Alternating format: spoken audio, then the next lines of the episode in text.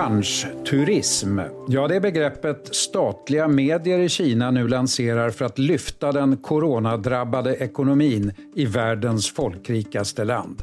Just nu är kineserna mitt i den så kallade gyllene veckan med över en halv miljard resor under åtta dagar och trängseln är tillbaka. Studio DN idag om Kina efter coronapandemin. Jag heter Lasse Bengtsson.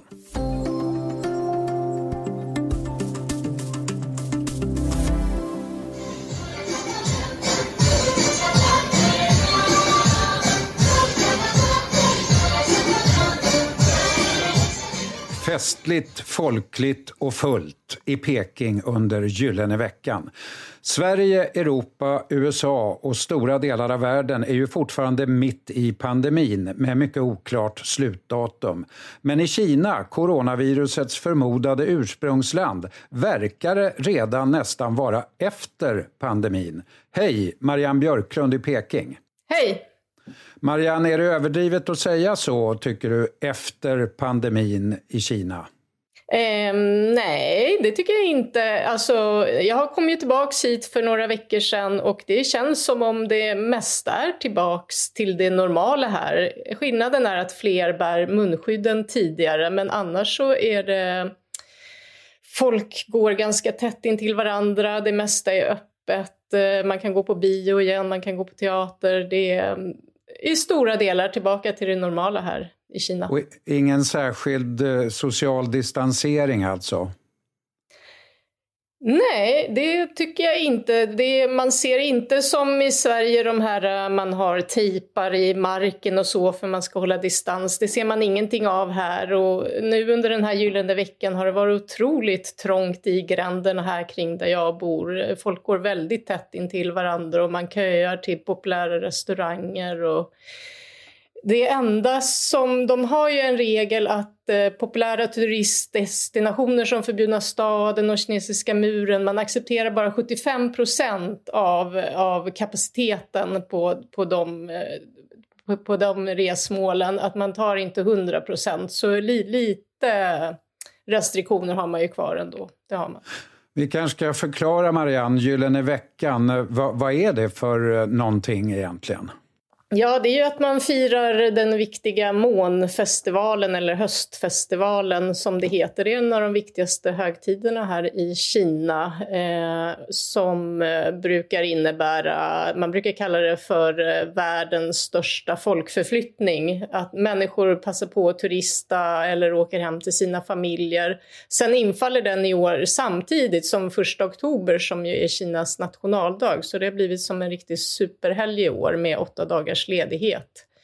Och det, nu hoppas man ju på att folk ska resa. Ekonomin behöver ju ett uppsving efter coronapandemin.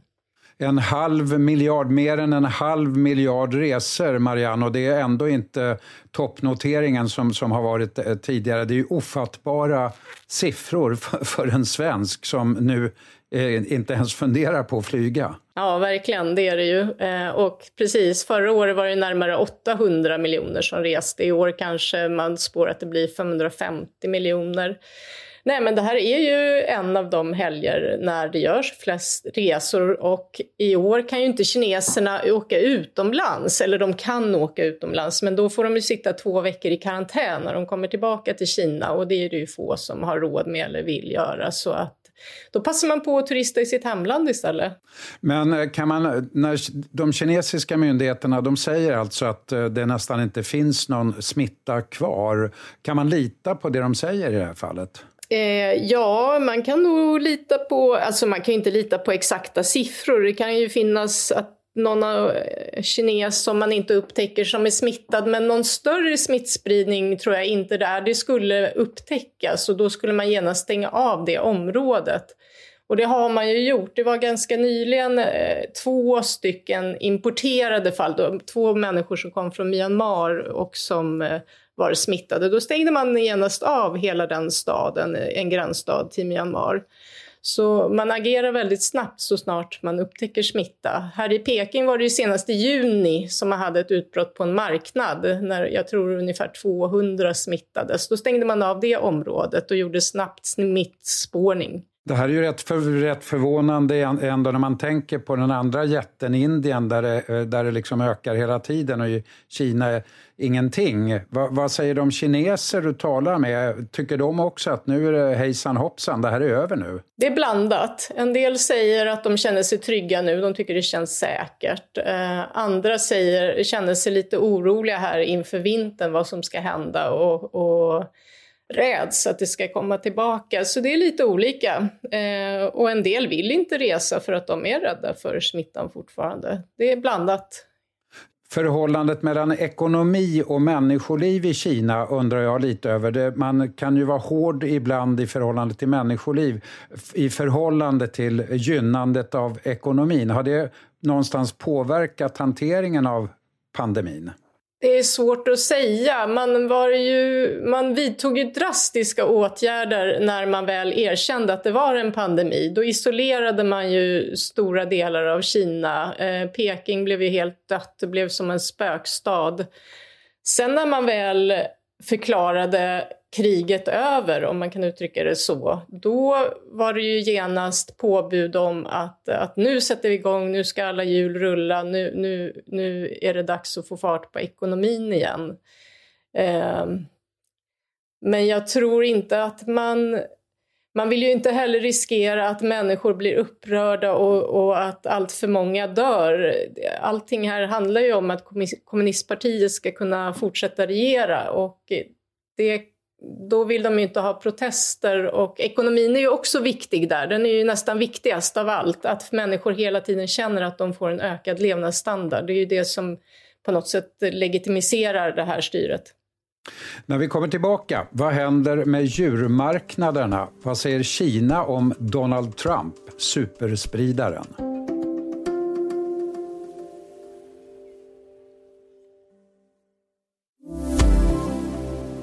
Ja, Marianne Björklund i Peking. I Sverige och andra länder pågår ju en intensiv debatt om lärdomarna som går att dra av pandemin. Om hur samhället kan förändras, mindre flygresande till exempel, jobb hemifrån.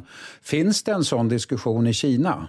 Det tycker jag mig inte ha hört. Snarast så har man ju uppmuntrats nu att resa. Man har ju infört rabatter på olika turistmål och liksom eh, uppmuntrat människor att, att åka på semester här under den här gyllene veckan bara för man vill öka konsumtionen, få igång ekonomin. Jag har inte hört någonting om, om att man försöker få människor att resa mindre, tvärtom, utan man har försökt liksom uppmuntra det. Eh, och jobba hemifrån har jag inte heller hört så mycket om att det skulle bli en förändring här, utan de vill nog gärna att folk kommer in på kontoret, de vill gärna ha kontroll på, mm. på de som arbetar.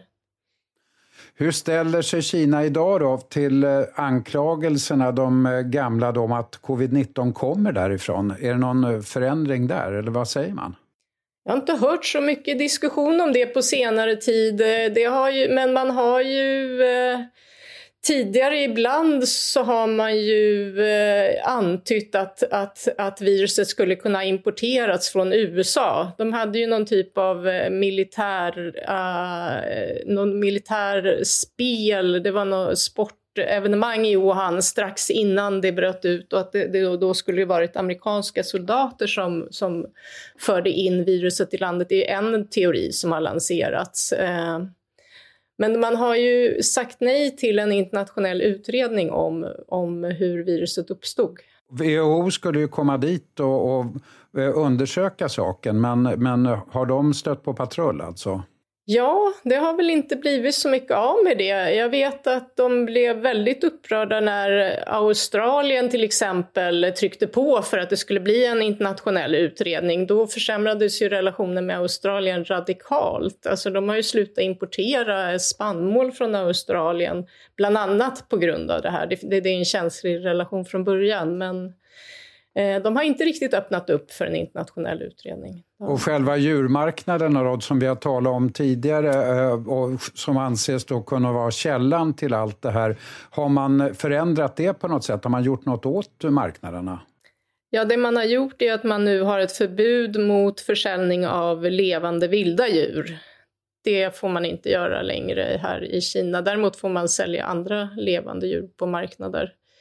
Men jag tror än så länge, nu när pandemin ännu pågår här i hela världen, så håller man nog kontroll på marknaderna så gott det går. Det är ett stort land det här, så det går ju kanske inte att kontrollera att det inte säljs något vilt levande djur. Förhållandet till USA då, Marianne, eh, the China virus som Trump eh, talar om hela tiden. Vad säger man nu då om Donald Trump i dessa dagar? Donald Trump som blev smittad själv och som superspridare själv. Eh, ja, nej, men den kinesiska ledaren har ju som väldigt många andra önskat Donald Trump en speedy recovery. Så, men eh, vad de säger bakom lyckta dörrar ska jag låta vara osagt. Eh, under Trump så har ju relationen mellan Kina och USA, världens två stormakter, försämrats radikalt. Trump har ju gått väldigt hårt åt, åt eh, Kina med, med, med höjda tullar och eh, ja, som du säger, kallat det här viruset Kina-viruset. Och, så relationen är ju inte på topp, men ändå så är det inte självklart att de eh, vill att Trump förlorar, utan det, det kan också man kan också se Trump som en, en rullande reklam för hur rörigt och dåligt det kan fungera i en demokrati i väst. Och då, då, då kan ju det få fler kineser att känna att deras system kanske inte är så dumt i alla fall. Att det kanske är bra. Mm. Eller inte bra, men att det är stabilt liksom som det är här jämförelse. Mm. Du är ju nu tillbaka i Peking som sagt, men eh, som alla andra fick du sitta i karantän i två veckor. Kan du beskriva lite grann om, om det är en mycket speciell tillvaro, den där karantänen? Ja, nej, det var ju väldigt speciellt. Man blev alltså då forslad i poliseskort från flygplatsen. Jag landade i en stad som heter Tianjin och så tog vi, togs vi i poliseskort till det här hotellet efter att ha fått eh, ta ett covid-test på flygplatsen. Och sen så får man eh, sin rumsnyckel av några människor klädda i såna här skyddsdräkter som ser ut som människor från Mars. Och sen så får man ta hissen upp till sitt rum och sen får man inte gå ut därifrån på två veckor. Utan man får öppna dörren för att hämta mat som de ställer där utanför tre gånger om dagen. Ett slags fängelse nästan?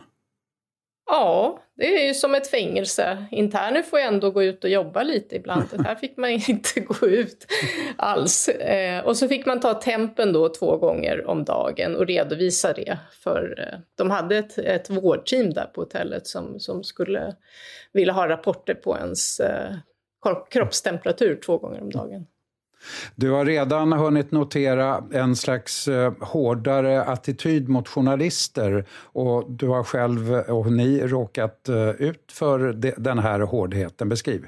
Ja, det, jag var tillsammans med en fotograf och skulle göra, eh, rapportera just om den här gyllene veckan då, ett ganska oförargligt jobb som handlar om, eh, men jag frågade människor var kommer ni ifrån och hur firar ni gyllene veckan? Och då gick jag fram till några munkar från Tibet eh, på Himmelska fridens torg och då kom genast en polis fram och ville veta vilken typ av frågor vi ställde till de här munkarna. Jag hade i stort sett bara hunnit fråga var kommer ni ifrån? Men eh, då blev vi faktiskt kvarhållna där på torget ganska lång tid och det kom en polis som var högre uppsatt eh, och skulle kontrollera då våra presskort och sådär. Och sen kom även säkerhets, några som jobbar på Säkerhetsbyrån här och skulle höra samma historia igen och jag fick visa mina anteckningar från det här samtalet som var begränsande till bokstäverna MU. Det var ungefär så långt jag hade hunnit anteckna.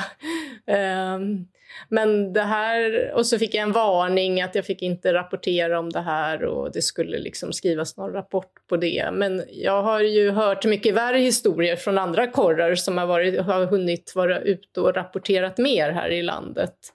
Som har fått sitta i, i eh, timtal eh, och blivit eh, suttit i en cell i timtal. Bland mm. annat hörde jag om någon som var i inre Mongoliet där det nu har varit lite känsligt, befolkningen där att protestera för att eh, undervisningen i skolorna ska vara mer på mandarin och mindre på deras språk. Och då var det lite protester.